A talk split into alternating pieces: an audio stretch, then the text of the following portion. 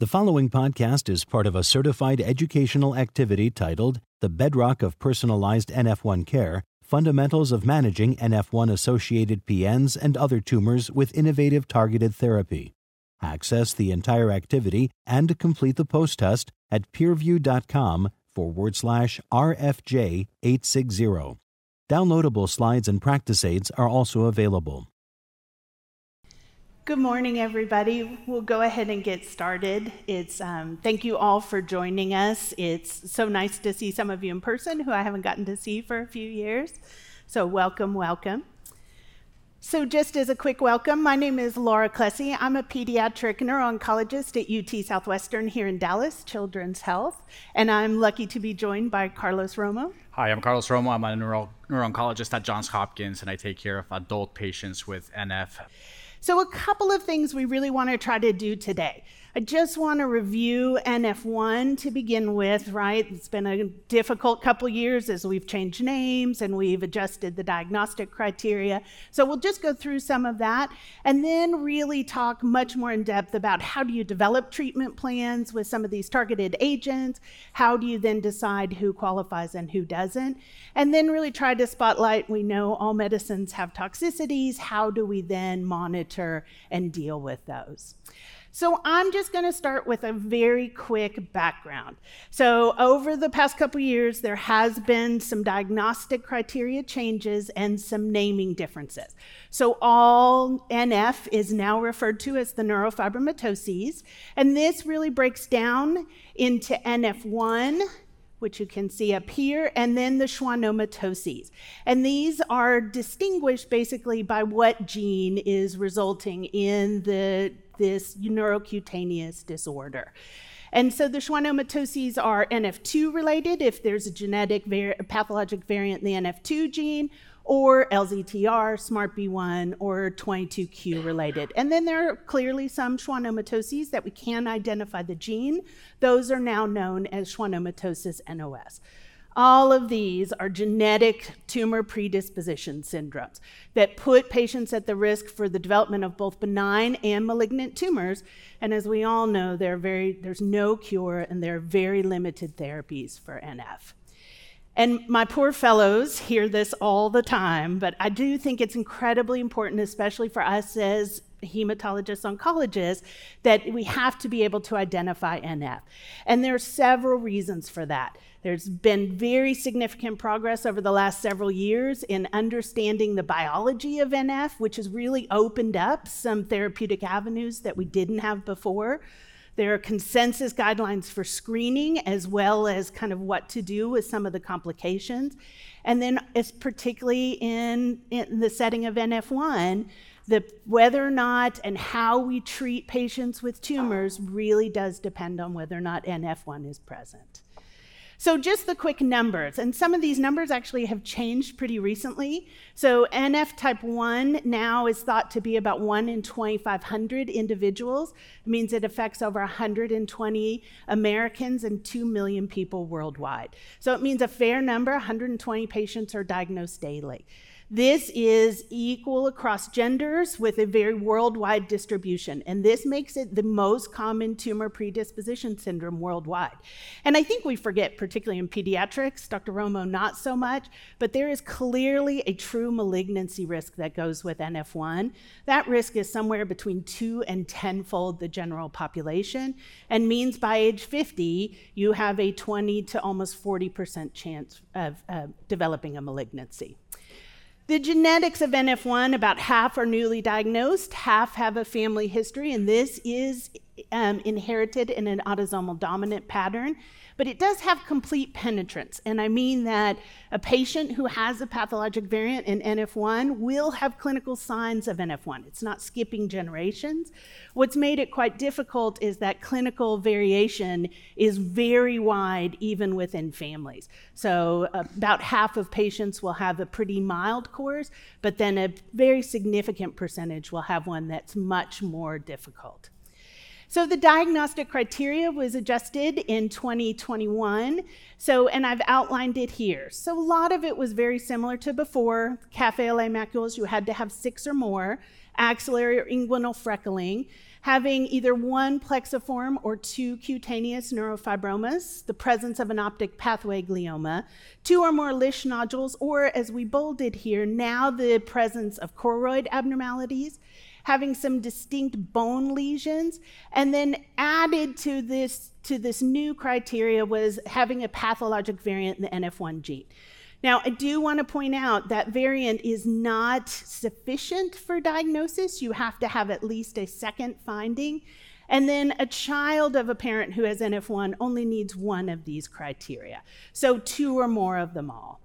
About 70% of patients can be diagnosed even by age one, and over 95 by age eight. So then when do you test? I feel like this comes up quite a lot in pediatrics. The majority of patients can be diagnosed by age 10 by the clinical criteria. Where is there a role for testing? You know, the testing in my lifetime has become incredibly accurate, but there are a number of variants within the NF gene. Remember, this is a huge gene, and not all of them are known to be truly pathogenic. So there have been a number of them identified. If you've tested 7,000 plus patients, you've identified more than 3,000 germline variants. And the testing now is very accurate. The problem with it is, is just like we talked about, there are some known genotype phenotype correlations in NF1, but not a ton. And so it's not really predictive by and large for families. And it can still be quite expensive. So I think the times where we really say it's helpful is somebody who's an unusual case somebody who's young who may not meet that clinical criteria, but where you may need to do some therapy decisions. If you're more than 10 without a clear diagnosis, then it's quite helpful. And then there are some associated syndromes, and families you're suspicious of that may be quite helpful for families. Why does NF1 get, lead to tumors and all the other variants that we see? It's because it really acts as a negative regulator of the RAS signaling cascade in all neural crest derived cells. So you get a growth signal from the outside that hits that receptor tyrosine kinase, activates this growth signaling pathway, and then NF1 basically is there to turn RAS signaling off. So NF1 is a classic tumor suppressor. If you're born with NF1, you have one pathologic variant, so you have half as much NF1 to turn this signaling off. And then basically you kick out the other copy, so you have loss of heterozygosity, and that leads to tumor formation.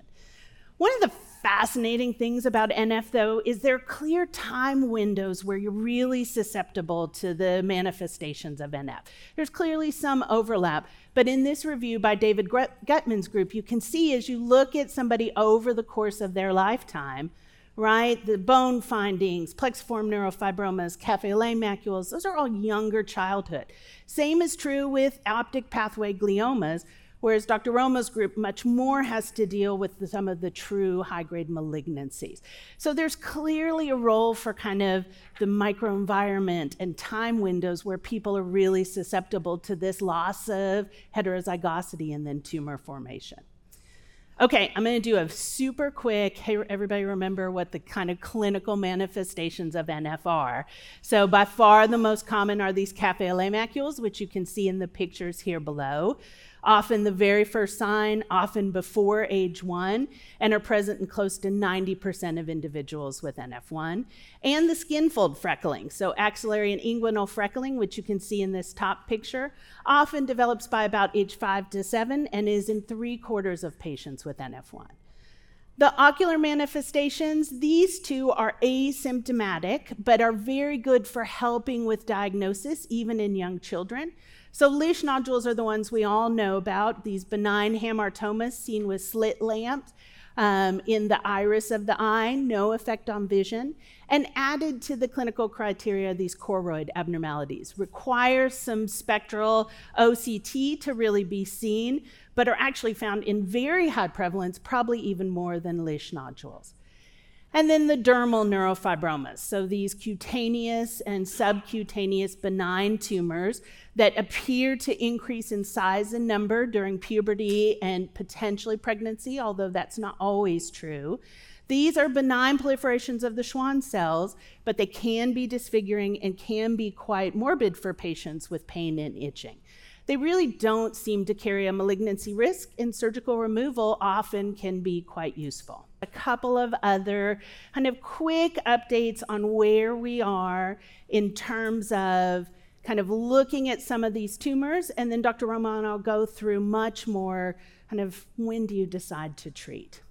So, a lot of this we're going to focus on plexiform neurofibromas, incredibly common in patients with NF1. So, probably at least 50% of patients with NF1 will have these benign large masses associated with a group or plexus of nerves, composed of Schwann cells, fibroblasts, mast cells that invade that help drive its proliferation, and you get this positive feedback growth loop.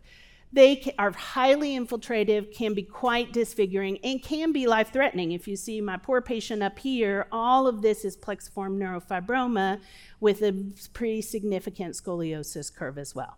They can be visible on the skin, but they also can be deep, nodular, and not as visible. And we really think these are congenital, meaning you get that second hit early and they grow over time. The second most common tumor that we see in patients with NF are CNS tumors. So, about 20 to 30% of patients with NF1 will develop a glioma. Most of these are benign or low grade gliomas. They are most commonly found either in the optic apparatus or in the brainstem. So, these pictures up here show you an optic chiasm glioma, a brainstem glioma, and then one within the orbital tract. They tend to be slow, benign, but there is a clear risk of high grade glioma development in patients with NF1, particularly in adulthood. Surgical resection for low grade gliomas would be curative, but brainstem and optic apparatus are not places where surgical resection is really feasible. And patients with NF1 clearly are at higher risk than the general population, but they tend to do better overall. And really, our field has shifted where we're treating less and less of these. One reason for that is, just like I mentioned before, there is a clear window of opportunity for the development of particularly the optic gliomas. So, in this nice retrospective review by Mike Fisher's group at CHOP, they looked at the age where patients were diagnosed with an optic glioma. And you can see the vast majority of patients were diagnosed prior to the age of 10. Less than half of patients now we think require therapy. That peak age is really probably ages two to four. They're much less common after age eight, and really quite rare prior to age one and less and rare in adulthood. Part of the reason our shift has come about treating these is MRI findings, response by MRI, and visual outcomes do not correlate at all. And so progression on MRI does not necessarily correlate with vision loss, nor does improvement with chemotherapy on MRI. And they clearly behave differently. So Peter de Blank's group put together really kind of a nice treatment decision paradigm for when you decide you need to treat. And I'm not going to spend a lot of time on this, but I do want to point out that it's very clear, I think, in the group, we feel like visual acuity changes or visual field loss, particularly in a young child, is a clear indication that these need to be treated. But after that, it's a little bit harder. And I think you really do have to take into account are you getting a good eye exam? Even if there's progression on MRI, that doesn't necessarily mean that these need treatment. There are several non tumor associated findings in someone with NF1. They tend to be macrocephalic, that is not associated with tumor developmental or learning differences. Seizure disorder is more common, up to about 7% of patients with NF1. They are at risk for cardiovascular abnormalities, hypertension, early cardiac death for reasons we still don't quite understand. They are clearly at risk for vasculopathies, so renal artery stenosis, moya moya, and some cerebral vasculopathy, including vessel stenosis, so something definitely to watch for, and several endocrine abnormalities, short stature, precocious puberty. And then I think one of the most difficult to treat are these bone abnormalities. So, bowing of the long bone, pseudoarthrosis, a break in those long bones that then doesn't heal. And then about 30% of patients will have scoliosis as well. And then for all of you who take care of patients with NF, clearly what affects them significantly in their life are some of the neurocognitive and social dysfunction. So this is easily half of patients with NF1. IQ being low is actually a smaller percentage, but they probably don't have IQ span as would the general population. They have very clear difficulty with executive functioning, ability, have difficulty with some of this attention, working memory, being able to follow multiple tasks, very high rate of attention and hyperactivity disorders. And if you look at kids with NF1 overall, about 70% of them are what we consider underachieving. There's also quite a high rate of some social dysfunction. So, kids with NF1 are more likely to be socially isolated, teased. We did some bullying work. So, much less likely to be well liked by their peers. And up to a third will have some aspect of autism spectrum disorder. So, clearly will meet some of that criteria. So, really impacts their day to day outcome. And then we've kind of mentioned this, but there is clear risk of malignancy with NF1. So we all think about malignant peripheral nerve sheath tumors, which is probably about 10% of patients with NF1. But there are other malignancies, particularly in the adults, where we really do need to think. And that includes high grade gliomas, pheochromocytomas, early breast cancer. And in our pediatric groups, JMMLs and rhabdomyosarcomas. So, how do we screen them? So, there was an updated pediatrics review about how to screen patients with NF1. Consensus clearly agrees on annual physicals, annual histories, including height, weight, blood pressure. Optic glioma assessments are annual by the ophthalmologist at least until eight, and then probably every other year. MRI evaluations are clearly indicated for changes, precocious puberty, new seizure, but their role of screening, as we all know, is still pretty controversial just because of the shift away from being able to use MRI at progression as a clear indication for treatment. And then for plexiform neurofibromas, and I will say this has clearly changed in my lifetime. We used to say physical examination and we'd really look for signs and symptoms of progression. But now, given the potential therapies, we MRI much more consistently, and I think that has shifted over time. And then, it, particularly in pediatrics, careful assessment of development and neurocognitive and some formalized neurocognitive assessments are really helpful. So now we're going to switch to really talk more about plexiform neurofibromas and their kind of biology and how to treat. So, just to give you a quick overview, and then I'm going to turn this over to Dr. Romo. Plexiforms, right? We said probably 50% of patients with NF1, we feel like you they're congenital. You may not recognize them initially in infancy, but they clearly grow most in young childhood. And so this graph over here shows you the change volumetrically in a plexiform graphed against the age of the patient. And you can see by far the most dramatic growth is in young childhood. And the graph below are individual plexiform neurofibromas looking at tumor size changes over time.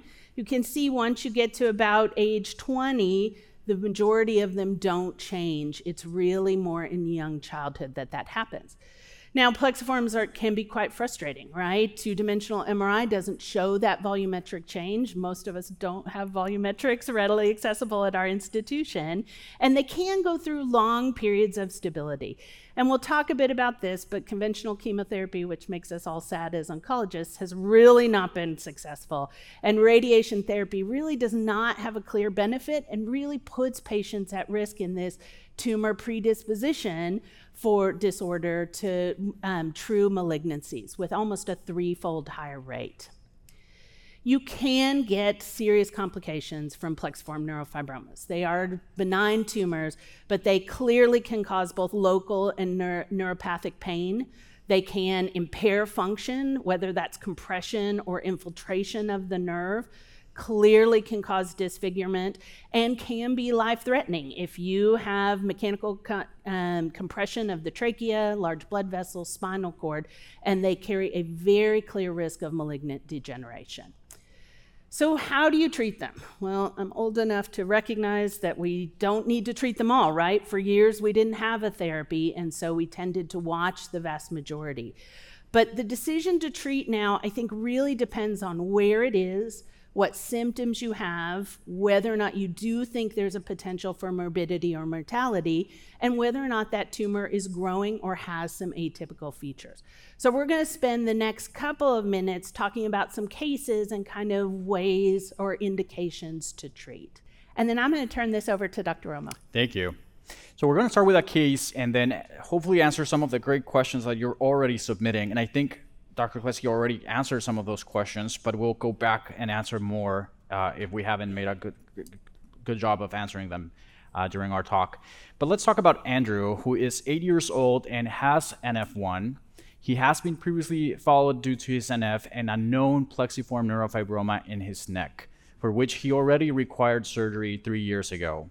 He presented to our clinic with worsening respiratory distress while he was sleeping, uh, this was affecting his energy during the daytime. He was staying uh, asleep during school days and things like that, and uh, was admitted to the hospital for further evaluation. While he was in the hospital, he had an MRI done that showed significant plexiform neurofibroma on both sides of the neck, as you can see here, with uh, nodules all over. And he also had some degree of scoliosis in the upper thoracic spine that is not well shown in this MR, but uh, trust me, there's something there and he had signs of a prior Chiari uh, malformation repair. When we look back at his prior images, we saw that the dominant nodule in, within that big plexiform neurofibroma had demonstrated persistent growth over time and was probably the culprit of why he was struggling with his breathing. A PET CT was uh, done, and there was only minimal uptake in the plexiform neurofibroma, but we saw that it resulted in significant airway compression. Okay, so we wanted to make this a little bit of a conversation as well, and this MRI actually shows that thoracic scoliosis is better, which, as you can see, is really significant. Laura, what, what do you think about this case? So I think I would sure talk. So clearly, all this plexiform is not surgically resectable. But boy, even with minimal uptake, these are a little worrisome and growing and clearly would cause um, airway compromise. I sure would push my surgeons, I think, to at least try to resect those if they felt it was feasible. Yeah. And so in our practice, we sometimes obtain MRIs with diffusion weighted sequences, which can also help in determining that cancerous transformation we probably would have ordered that as well. A PET CT can be helpful, but we tend not to do that if the tumor has already been biopsied or had surgery directly in the area of concern because the PET can be alterated just because of the surgery and mislead us into thinking that this is a malignant tumor. But as you were saying, clearly this kid is symptomatic and there's a mass that's growing, so probably we need to do something about this. So surgery for plexiform neurofibromas is still the standard of care. Uh, we know that the smaller they are, if they are completely resected, and if they're in certain areas of the body, they have a better outcome. If they're not nodular, if they're diffuse, if they're large, if they're in the face, the neck, or certain other structures like the mediastinum, then it's going to be much harder for the surgeons to obtain a gross total resection. However, partial resections can still help. There are, of course, complications associated with surgery, and uh, this paper by Safi and all Uh, cited a 32% rate of complications, and you see the list of all the potential problems depending on, again, where the tumors are located, whether they're close to the central nervous system or not, uh, brings a different level of complication. There is also the potential for progression after surgery, even after gross total resection, but of course, that's much more common if residual tumor was left behind, which is often the case. A good portion of these tumors, as we were seeing in this particular kid, are not amenable for gross total resection. And uh, depending on who you read, anywhere from 20 to almost 50% of the cases will have some degree of recurrence of those tumors. So, the effect of age, younger kids actually tend to do worse than older children. If I was mentioning there are certain areas of the body where the resections are a little bit more beneficial and have better outcomes, those include the extremities. If we go to the trunk, spine, and viscera, that's a little bit worse. And as I mentioned, head, neck, and face, plexiform neurofibromas are slightly harder to remove and, of course, carry a higher risk of recurrence. And of course, if you just biopsy the tumor, that will increase your risk of them growing even more as if you were uh, to do a gross total resection. So the team thought that surgical uh, resection was going to be beneficial because he was having struggles with sleeping and his breathing. So the nodule was resected, but of course, as you were mentioning, Laura, they couldn't resect the entire plexiform neurofibroma. He tolerated surgery well, and he was able to wear CPAP for night uh, to help with his uh, sleep apnea problems that he was having. So a follow-up MRI showed slow progression, but no dominant nodules causing symptoms. So what are the next steps? Do we need additional surgery?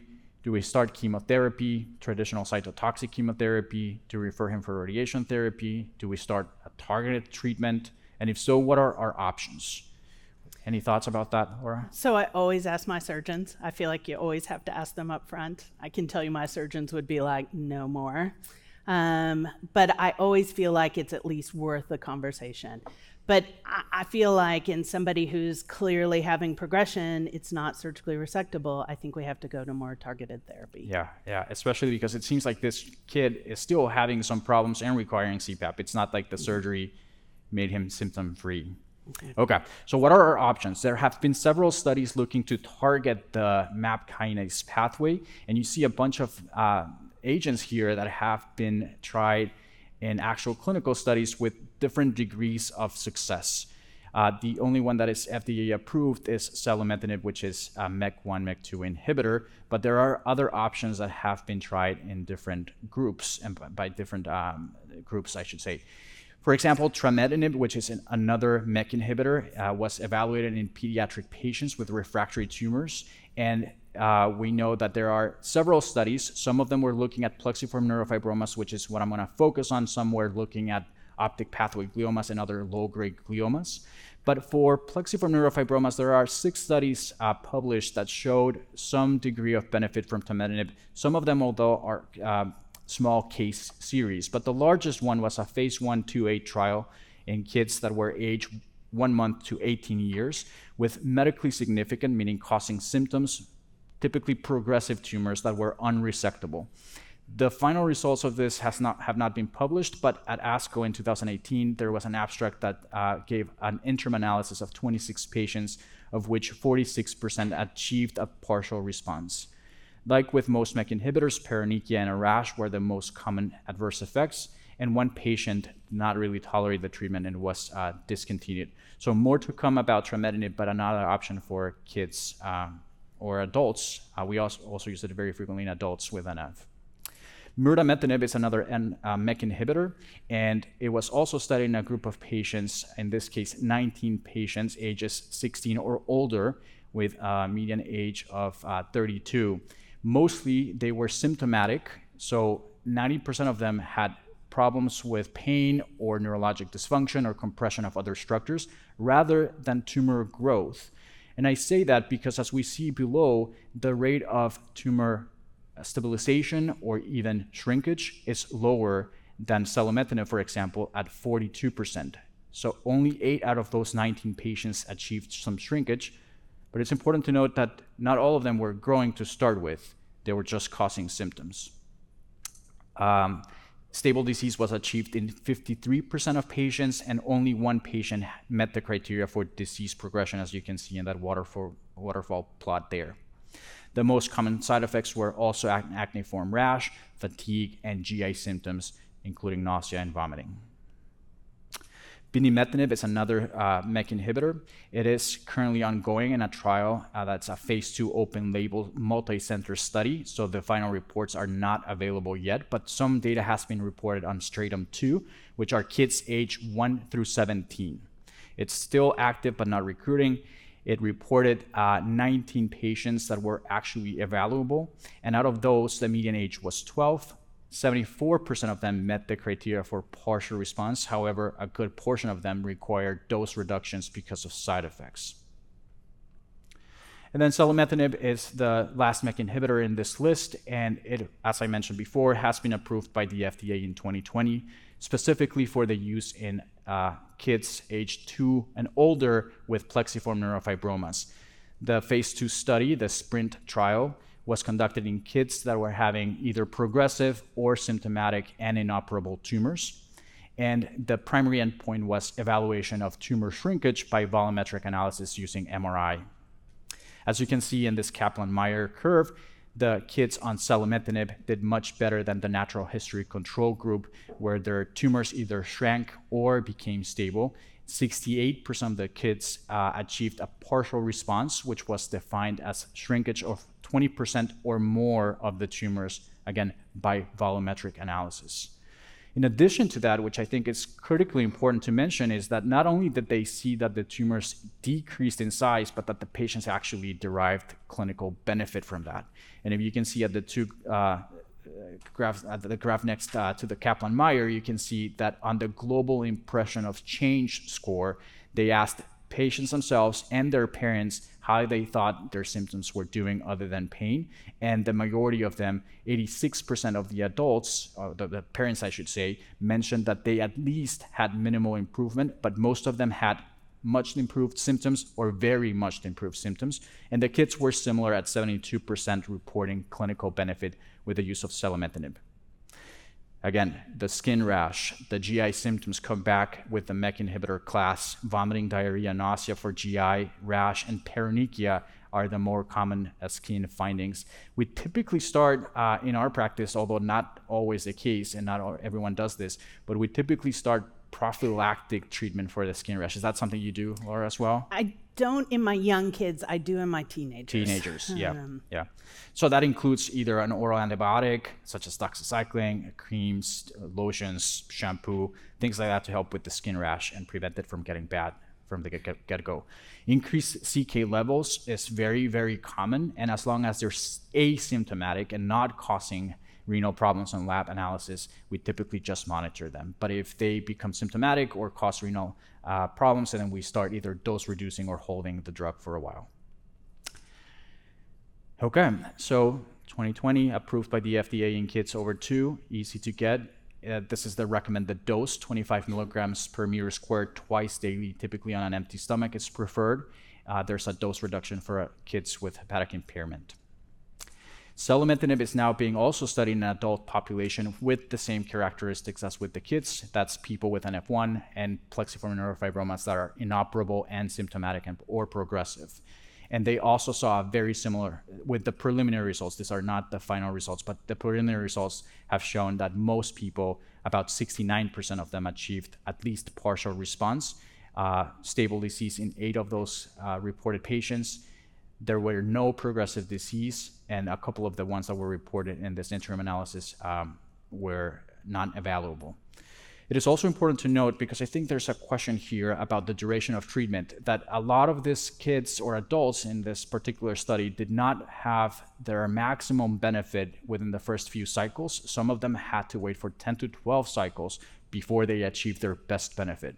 So if you can tolerate the side effects, it's worth continuing the treatment until then to get additional uh, tumor shrinkage. Moving away from the MEK inhibitors into a much more dirty drug, cabozantinib, we think in particular AXL and uh, maybe MR, MER, TK are the ones that we're targeting in plexiform neurofibromas. But in this study, uh, in pages, patients aged 16 or older with NF1, and again, the same criteria, plexiform neurofibromas that were symptomatic or progressive, cabozantinib was used on a daily basis, not BID as with selumetinib. And they saw that a good portion of the patients had some partial response. In this case, eight uh, patients, which is equivalent to 42%. 11 of the other ones had stable disease, and none actually meet the criteria for progression, progression which would be a 20% or more increase in the size of their tumor. So, as we were talking about before, not everyone needs to be treated. I recently saw a patient who came to us uh, for a second opinion, and she had been started on a MEK inhibitor because her tumor was growing on an MRI without causing any symptoms or any problems, but uh, there was a concern of growth. I think sometimes we do that in people where we see that there are those paraspinal neurofibromas creeping into the spinal canal and there's impending neurologic damage to happen. If we see that there's a clear progression towards that and the patient is not eligible for surgical resection, maybe that's when I would consider starting a MEK inhibitor or one of the other drugs, uh, even if they're asymptomatic. However, you have to be thoughtful about that 10 to 12 month lag. So if the tumors are already compressing the spinal cord and causing symptoms, I would probably not use a MEK inhibitor or one of the other class of drugs, but refer them to neurosurgery for resection of that tumor. Pain is another indication. And like I said before, in the adult population, most of the tumors that were studied for Cabo actually were not growing, but were symptomatic. So symptoms are definitely uh, an indication for starting targeted therapy. Anything to add, Laura? No, I think that's very true. I mean, I have conversations, I'm sure you do too, with families all the time who are anxious. I, my rule of thumb is you have to have one thing basically that your plexiform is causing to lead me to really want to treat yeah. it, whether that's pain or morbidity of some kind. I agree. Yeah, absolutely. Okay. So following up with uh, Andrew, he was started on a MEK inhibitor after the resection that we spoke about, and his uh, we counsel the patient and the caregiver about the dosing, the safety, and expectations. Kids that are started on MEK inhibitors have to have baseline monitoring with eye exams, echocardiogram, EKG, and lab tests to make sure that it's safe for them to start the drug. And then they're closely monitored in our clinics once they've started treatment for all the potential complications that can occur. And one year after starting treatment, he was able to stop using the CPAP at night, so his symptoms clearly improved, and his plexiform neurofibroma has uh, remained radiographically stable uh, with volumetric assessment. So he continues on treatment uh, three years later with this medication. And I think one of the questions that's very interesting here uh, that someone submitted is how long do we actually treat these patients? Because parents will ask us, patients will ask us, is it a three month thing or a 12 month thing? How long are we looking into treatment? And I, I think it's a very good question. So you, you mentioned sometimes it takes eight to 10 months to see an effect. I ask families when they agree to do a MEK inhibitor, unless there are toxicities, to give me a year of therapy to see if we get benefit. And then I have the discussion at two years because everybody reads the sprint trial, right? And they came off drug. But, um, but I'm very anxious about stopping, particularly young kids who had morbidity. And I think this graph shows you very clearly why. So here's where selumetinib was started in this patient. They had to hold it because of cardiac toxicity and clearly had regrowth. And in my young kids in particular, I see clear growth if we stop at two. So I have been trying. I do have some families who feel like the burden of coming back and forth is too hard, and so we will trial off. But most families I have asked to try to stay on. And I think with the new published data about long term use, I actually have more to be able to tell families that that's reasonable. So, just published was a five year additional follow up they continued to see kind of durable partial response in 70% of patients with shrinkage and improvement in symptoms, and there were no new safety signals in this longer term follow up.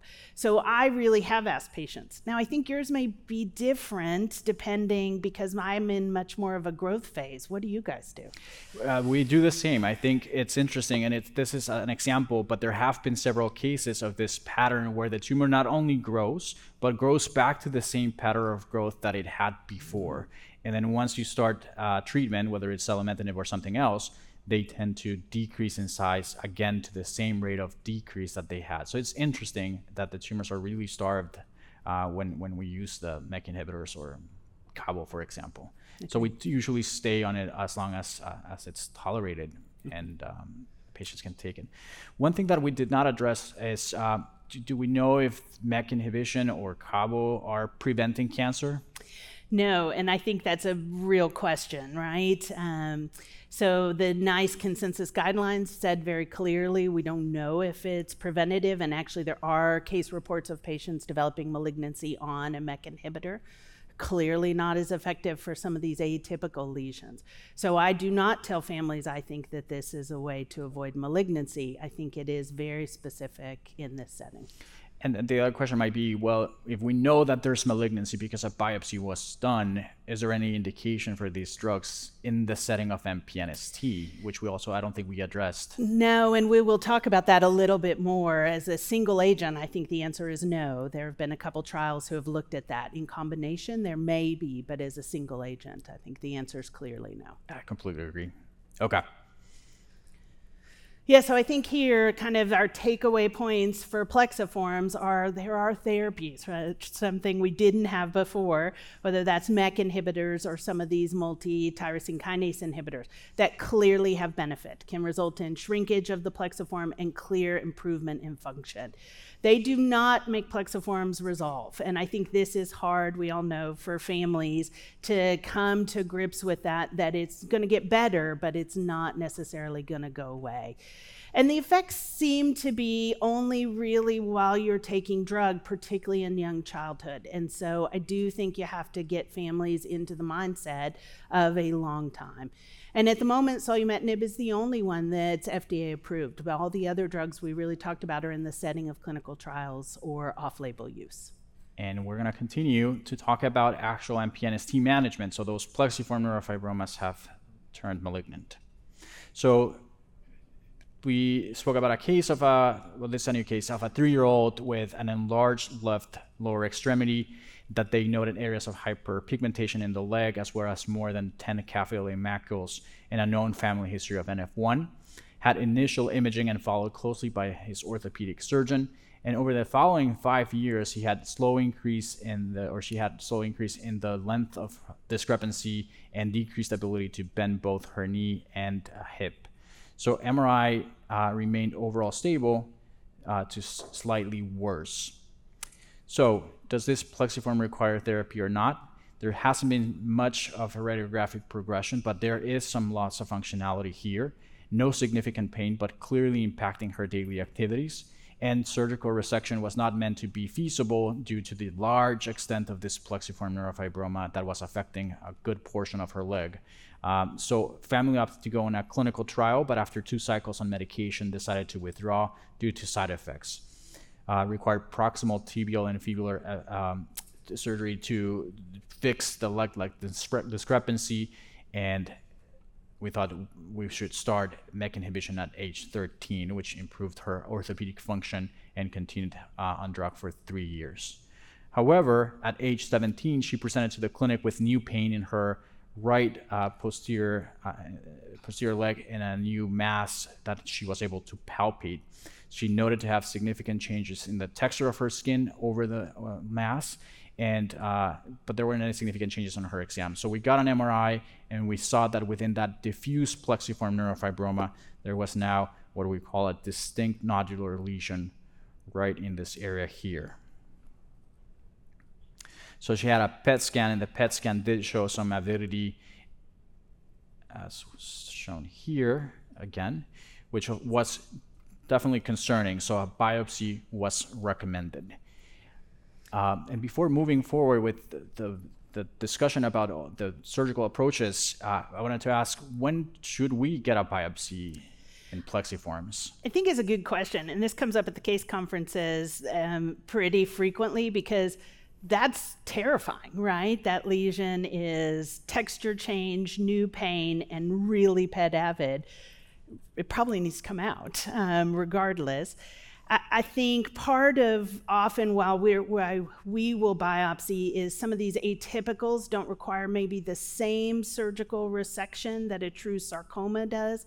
And this one was felt that it would probably likely lead to a neurological deficit. And so I think for both the family and the surgeon to know whether or not they needed to be that aggressive, a biopsy is totally reasonable. But I sure would be anxious to leave it in regardless. I don't know. What do you think? I totally agree. I think uh, there is a role for biopsying this plexiform neurofibromas, even if there's not a lot of PET avidity uh, if we are concerned that they're not quite MPNST, but potentially an atypical neurofibroma or this new entity called an atypical neurofibromatous neoplasm of undetermined biologic potential, or ANNUBP, uh, that they probably should come out because those are on their way to becoming MPNST. We don't know when that's going to happen. And once it happens, we could find it too late where there's already metastases. So even if it's one of those pre-malignant tumors, I, I agree with you. I probably ask our colleagues in neurosurgery and orthopedic surgery or uh, some oncologic surgeon to take care of this as quickly as possible. So of course, if you do a biopsy, there's always different potential responses. One is that, or, or results. One is that it could be a, still a benign plexiform neurofibroma, in which case I would still feel anxious about that tumor because of the symptoms, the growth, and, and the way it looked on imaging. It could be an atypical uh, PN or the ANNUBP that I just mentioned. But if it's a low grade MPNST or a high grade MPNST, that changes things, especially if it's a high grade MPNST. And as we were discussing before, the reason for obtaining the biopsy is to confirm the diagnosis so that it can inform the, the surgical approach. You don't want to do an overly aggressive surgery that will lead to loss of function for a premalignant tumor. Whereas if you've confirmed that this is an MPNST, surgeons will probably want to get some white margins to avoid uh, or improve overall survival.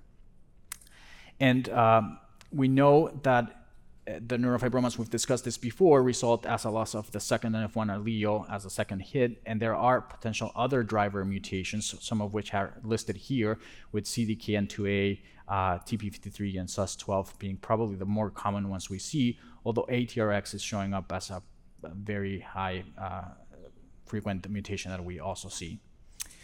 Surgery continues to be, as with plexiform neurofibromas in MPNST, the cornerstone of treatment. And however, most cases, as with MP, uh, the plexiform benign tumors, they are in many cases not completely resected. Um, so, an area, for example, where I would not necessarily recommend a biopsy because it wouldn't change too much the surgery would be, for example, in a kid with a mass in the chest in the mediastinum where there's no way they could get margins because otherwise there'd be nicking the heart, the blood vessels, and things like that. So maybe in that case, if I'm concerned, I would just ask for the safest resection possible. Despite the curative intent of surgery, overall survival remains poor, with only about 50 to 66% of kids surviving past five years. And though kids have a better outcome uh, than adults as well, uh, we see that it happens at any age. So for radiation therapy, we had mentioned that in plexiform neurofibromas benign tumors, there's really not a well-defined role of radiation. In MPNST, there is a more established role for radiation, especially in tumors that are not gross totally resected, and especially in tumors that are five centimeters in size or larger. Those are common doses that are used for radiation therapy. We already spoke about a little bit of chemotherapy not being very effective with limited role, but it's still used, and various combinations of those medications, including vincristine, cyclophosphamide, ifosfamide, doxorubicin, and uh, dactinomycin, have been used in different combinations. One of the studies that we cite the most when we're treating our patients is SARC 006, which was a phase two trial using sporadic, um, for sporadic and NF1 associated chemotherapy naive MPNSTs and the patients with NF received four cycles of neoadjuvant therapy. Their response was evaluated using a PET and an MR to look for metastatic disease. And if there wasn't any metastatic disease, they usually underwent local control with surgery followed by radiation. The order of how you do this really does not seem to be very uh, significantly affect the outcome. So sometimes we will radiate patients before surgery, but typically surgeons prefer to have an intact field and only do post op radiation. Following the surgery, patients recover and then they continue with typically an additional four cycles following IA IE combination. So most of the NF cases had some shrinkage after four cycles as well. Uh, we saw the same similar results in the sporadic cases. However, in many cases, especially in recurrence, we recommend trying a clinical trial, and there are a few clinical trials that are out there that are available for adults and children with NF and sporadic MPNSTs as well. One of them is the use of selumetinib, and we spoke about this not as monotherapy, but in combination with other chemotherapy agents. This is one of them, SARC uh, 031. There's another one at our institution where we're trying to use nivolumab and ipilimumab as neoadjuvant treatments prior to any resection uh, in kids, and then that's followed by standard therapy. So we start with ipi/nivo, and then we followed typically the SARC 006 protocol, surgery, radiation, and additional cycles of chemo if tolerated. This is currently recruiting patients, so there's no reports uh, right now of, of, efficacy yet. But stay tuned, and, and hopefully we'll have some good, good outcomes. And with that, we'd like to finish our official talk, but open the floor for questions. So, one question I thought was great um, in the setting of the first case with the patient who had um, the neck, where we did a PET CT um, scan. One of the questions was Do you get PETs up front before you start a therapy? I do not in pediatrics. I'm actually quite worried about the radiation dose with a PET CT. I only do if there's something worrisome. So that patient had a rapidly growing nodule with new airway compression, so I was anxious about that. Do you guys do anything different? No, I, I agree with you. In, in, our institution, we mostly use MRI rather than PET, and most of those MRIs include, as I mentioned before, uh, diffusion uh, diffusion weighted sequences, and we look at ADC values to see if there's any signs of concerns. If there's okay. restricted diffusion, we get more concerned, and we typically move from there to biopsy. Although in some cases we do order PET scans as well. And do you guys use contrast? We do not it's not necessary. And. I think more and more uh, we're leaning towards not using contrast. For clinical practice, we typically do use contrast in most cases.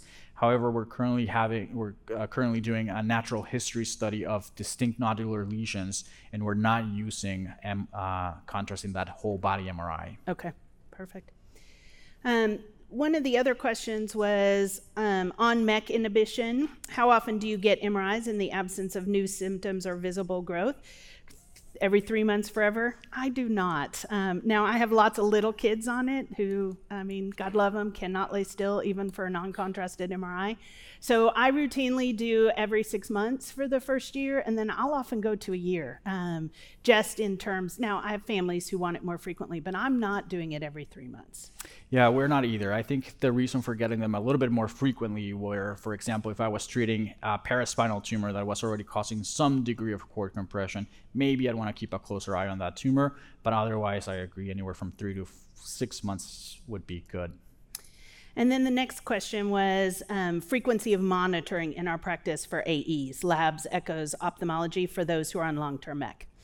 I, once you've been on for over a year, I do every six months. Um, and so, and I've found routinely that helps with my compliance with families. Um, and so I'm not doing more frequent after the first year. The first year, I'm still doing every three.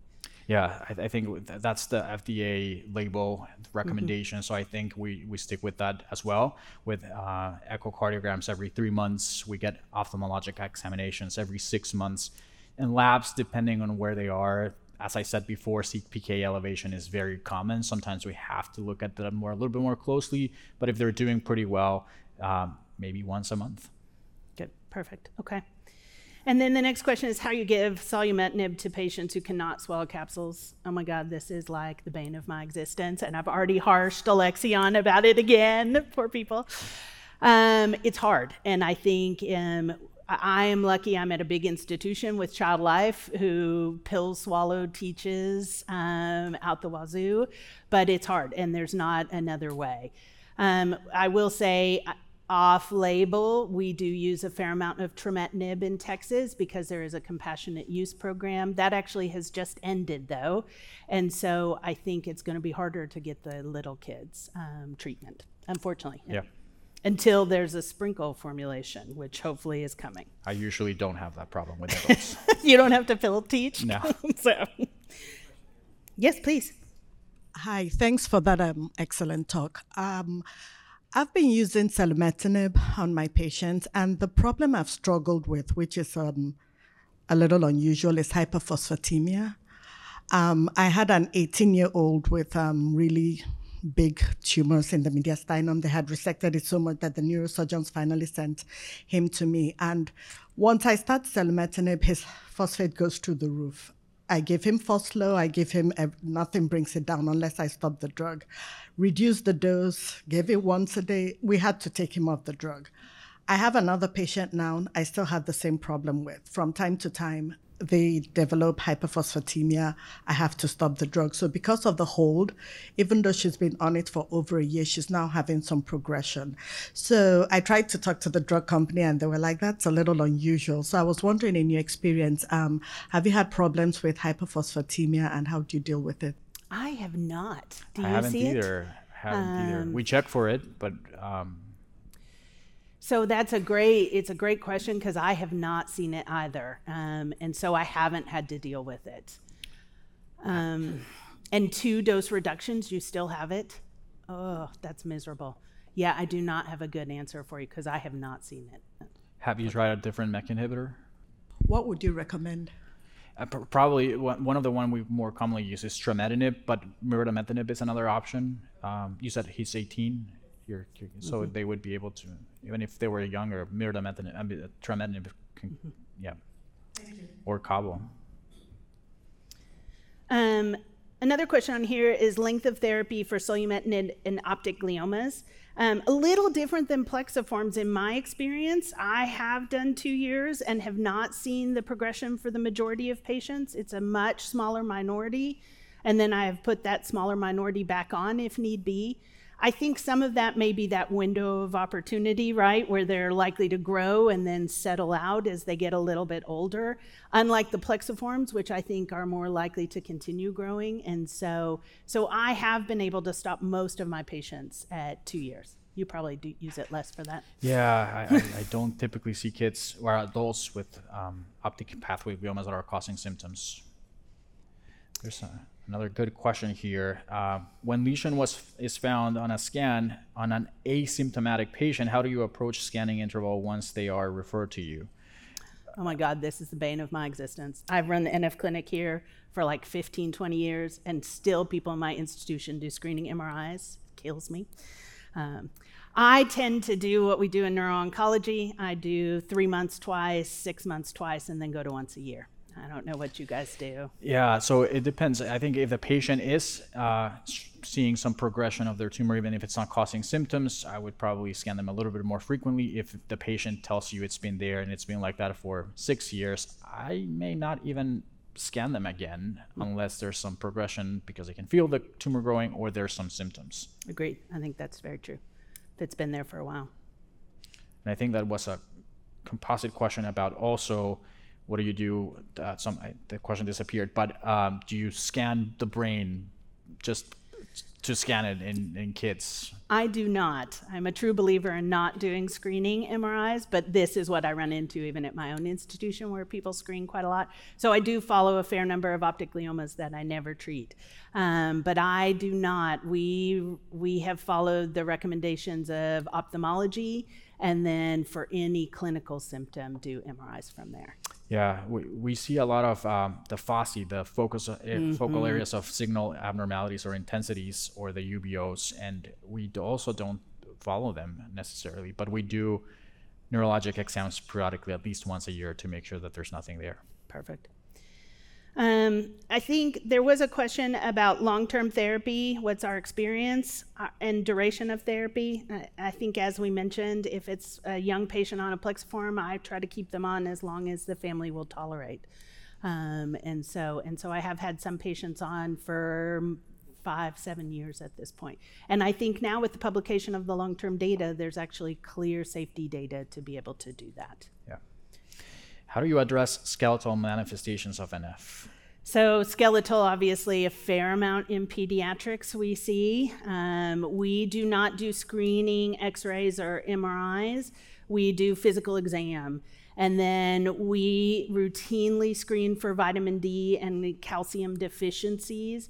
I'm lucky I'm next door to a Scottish Rite hospital for the tibial dysplasia and bowing.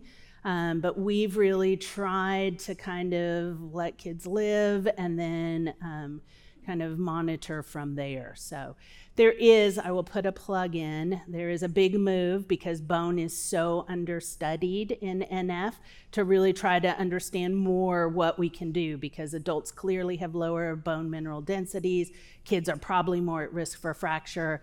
There's a clear bone phenotype that we don't quite understand the biology. So there will be a big natural history study, hopefully opening in the next year or two, to really try to get at what is the true bone phenotype, how often does it impact life, and then what can we do from there.